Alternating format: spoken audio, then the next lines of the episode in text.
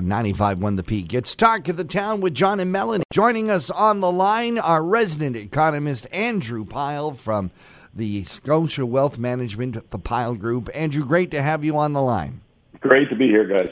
Andrew, uh, we uh, know that the uh, U.S. election is coming up and they're gearing up, and we're everyone is sort of speculating how is that going to affect the economy. What's your thoughts on that?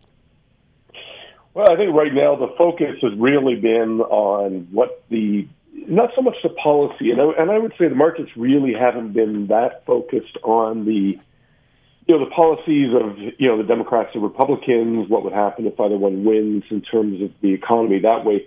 More of the focus has really been on the uncertainty surrounding the event itself, and you know the, the risk or the concerns over, or you know if this becomes a contentious uh, election. Uh, you know, obviously we've heard a lot of comments of Donald Trump that, you know, this may not be as peaceful a transition if, for example, Joe Biden were to win the election.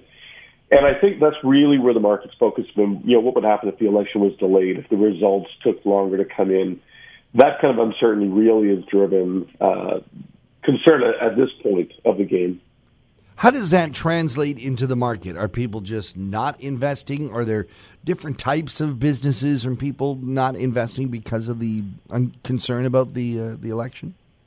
Yeah, it's, it's interesting though. It's different than COVID, right? So with the pandemic, there have been areas of the market that have done better than others, right? So we talked about this before.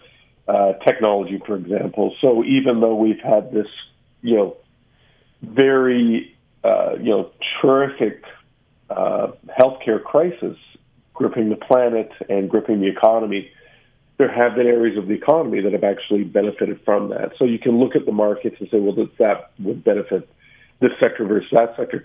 With respect to the uncertainty over the election, it's more of a general uh, condition, and therefore, if we were to see uh, the results of this election dragged on if there was concerns about the transition of power beyond the election, um, that would probably be negative for the entire market, and that's really where the market has focused.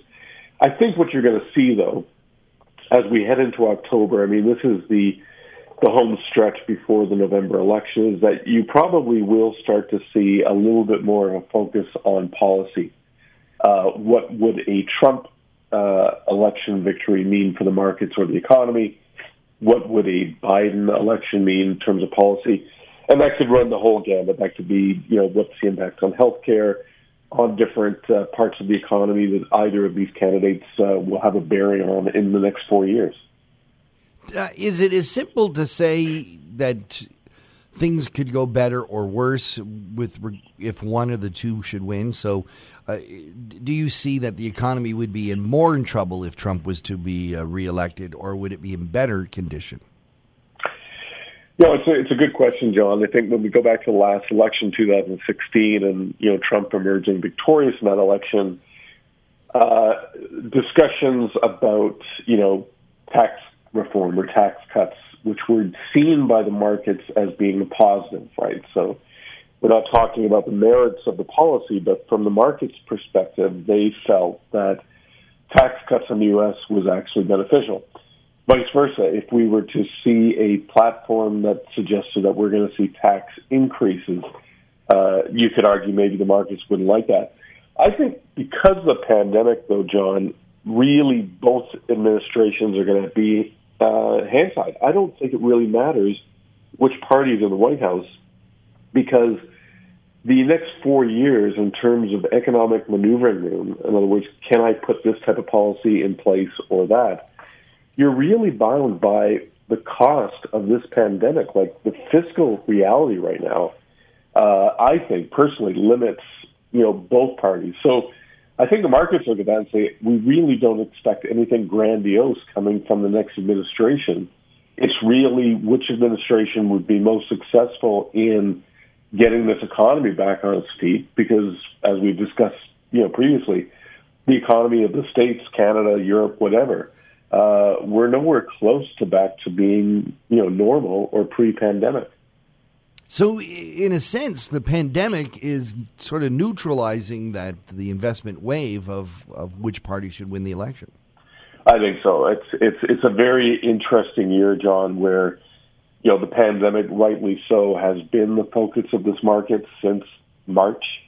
Uh, you know, there were some I think that felt that because of the trajectory of what was going on this summer, maybe the pandemic wouldn't be as big of an issue come the election, but clearly with cases around the world going up again, uh, concerns about economies maybe having to not shut down, but you know, pull back from the reopening measures that we've seen over the summer. Uh, you know, the pandemic is still the number one concern out there in terms of its effect on the economy and therefore on the market. So, you know, that does, in my opinion, neutralize what we usually think of as an election having a bearing on, on the economy or the markets. Andrew, if people want to find out more about this, uh, maybe pick your brain or just get some more information, where should they go?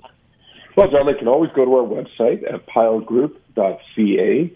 Uh, they'll find information, obviously, on reach us, obviously, our information on research that we put out, as well as our weekly newsletter uh, and our biweekly conference call. And actually, this Wednesday, we'll be having our biweekly call at 7 o'clock Eastern. Uh, so if people want to tune into that, they can find details uh, on the website for that. Andrew, thank you for once again joining us here on Talk of the Town. My pleasure, John and Mel. You guys have a great week.